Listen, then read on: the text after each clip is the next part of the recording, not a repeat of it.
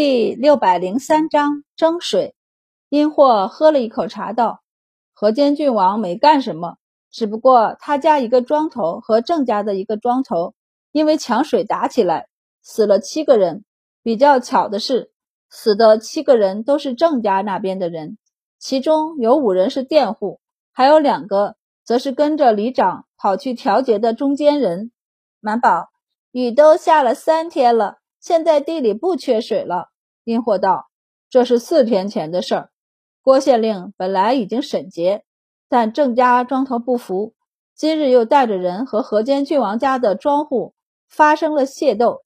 结果预备来参加今年考的郑家二公子，因为四天前的事儿，要去看一下庄子和佃户。”满宝和白善一惊：“他死了？”殷霍摇头：“没死，但伤得不轻。”我父亲亲自带着人去把人捞回来的，直接送入宫中治疗，现在还不知道死活。殷霍道：“这一位郑公子是长房嫡支的二公子，从小熟读诗书，在荥阳一带很有名。他兄长是作为族长培养的，和陇州白氏这样的小世家不同，如郑氏这样的大族，他们不仅会着意培养可以入朝出仕。”支撑起家族的子弟，很显然，这位郑二郎就是郑氏特意培养的弟子。满宝问他伤到哪儿了？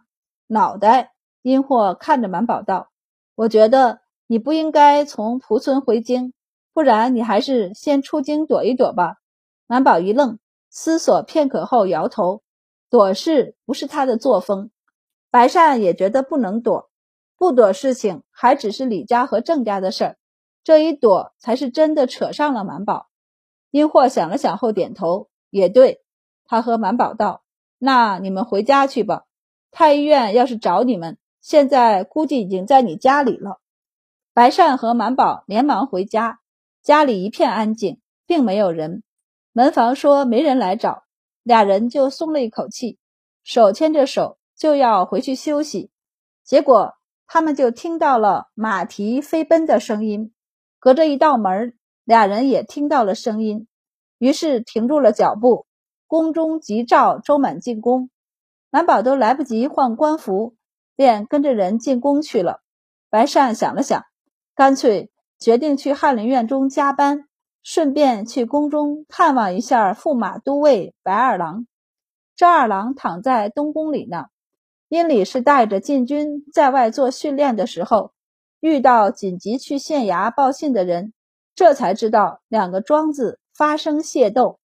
本来这和他没关系的，虽然他是京兆尹，但底下这种小事儿他是不可能越过县令去插手的。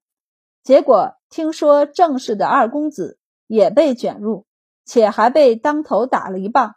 另一边参加械斗的还是河间郡王家的庄头，他立即觉得不对。带着人就去平息械斗，顺便把郑二郎给抢了出来，直接送到宫中治疗。之所以用抢的，是因为河间郡王家的庄头不知道郑二郎，而知道郑二郎身份的郑家庄头沉迷于械斗，虽然从棍棒下面抢下郑二郎，却没有叫大夫，没有将人带出危险区域。在阴里出现后。对方还想把持着人不放，一脸的不相信，觉得金兆尹要谋财害命一样的戒备他们。殷礼懒得与他们废话，直接让禁军们上手，在场的全抓了，抢下郑二郎便送到宫里。之所以闹得这么大，是因为郑二郎伤得不轻。他虽然只是轻轻的一摸，但可以肯定，他头骨憋下去了。这样的情况。能活过来的几率不大，于是殷礼一边把人送进宫，一边让禁军去把京城中有郑氏、卢氏、王氏、崔氏和李氏的人给请进宫。人要是真死了，也得有个见证才是，起码得让郑氏知道他们尽力救人了。皇帝这几年和世家关系不太好，殷礼并不希望世家抓住这个机会攻坚皇帝。河间郡王自然也知道这一点。作为皇帝的堂兄，他是很得皇帝信任的，因此他收到消息后，一边让人去把庄子里的庄户都控制住，一边跪到太极殿请罪去。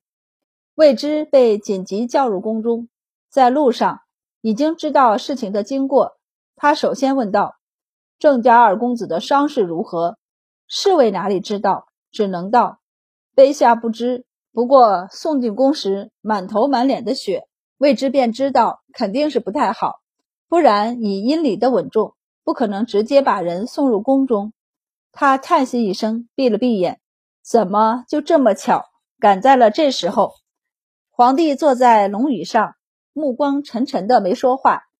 底下跪着的河间郡王，边上的矮椅上跌坐着郑旺，正用袖子捂着脸，低声的哭泣。因为在京城，最先赶到的老唐大人正围着他安慰，只是脸色也很沉凝。谷中悄悄地从外面进来，先是禀道：“陛下，魏相来了。”皇帝目光灵动了些。沉沉的点头，示意他把人请进来。未知进来，才开了个头，要问具体的经过。又有个小内侍小步进来，悄悄地在谷中耳边说话。谷中便看了看皇帝，还是小步上前低声道：“陛下。”皇帝突然高声道：“有什么话，便当着众臣的面说出来，鬼鬼祟祟的做什么？”谷中立即扑通一声跪下。额头抵着石砖，汇报道：“陛下，东宫那边回话，郑公子不好了。”皇帝立即起身，直接往外走。未知紧跟其后，其他人愣了一下，立即跟上。河间郡王跪了不短的时间，起身时还踉跄了一下，已就麻溜爬起来的谷中就扶了他一下。俩人急匆匆地去追皇帝。皇帝一路到了东宫。太子将人迎接进去，但他们也只能看郑二郎一眼。人太多，在里面太耽误太医的动作，他们只能转身出去。皇帝见萧彦正和刘太医几个都在，唯独不见周满，便问道：“周满呢？”未知垂下眼眸，没说话。太医院的人便禀道：“周大人休了田假，这时候还休什么田假？让人去把他找来。”立即有人应声而去。周满是快马来的，因此速度不慢，甚至因为皇帝的命令，他能直接骑马到东宫门口才下。他跟着人小跑着进来，先是看到了皇帝，才看到跟着的魏之等大臣，可真隆重啊，堪比当时生病的太后了。皇帝挥手打断他的行礼，指着里面道：“人在里面，快去看。”满宝便进去，满宝进到内室，里面很安静。萧远正带着人正给人喂药，只是药不太喂得进去，才换了芦苇来灌药。看到周满，萧远正便侧身让他看病人，详细的介绍了一下病情。一棍子敲在了脑袋上，看到侧边的凹处了吗？头骨骨折凹陷，里面有出血。蓝宝上前盯着看了看。一直等他们喂完了药，才小心的伸手去摸一摸。萧太医小心的上前给他捧脑袋，俩人慢慢的移动一下他的头颅，让他看得更仔细一些。已经处理过伤口，现在外伤的伤口只有轻微出血，但内里看不出来。但我轻微按压过，看皮肉的颜色，他颅脑内也在出血，才灌下去的是止血药。萧彦正顿了顿后道：“已经是第二晚了。”安宝问：“他还没醒吗？”“醒过一阵儿，但眼中无神，只一会儿又晕过去了。我们唤过他多次，但他都醒不过来，所以他才让人告诉皇帝，人要不好了。伤到脑子的人最怕的就是昏睡和不清醒。”满宝蹙眉：“莫老师说过。”颅脑损伤以致出血的病患，最要警惕的是脑疝。他摸了摸他的脉，脉象很不好。萧远正的两只手还捧着他的脑袋。满宝看了一眼枕头，道：“再垫高些。”一旁的刘太医立即让人取来一个柔软的枕头垫上。萧远正慢慢的放下他的脑袋，显露出他受伤的侧脑，问他：“你能给他放血吗？满宝没动过手，甚至没在拟人模特身上动过。他直接开过颅的，但很显然这里不能开颅。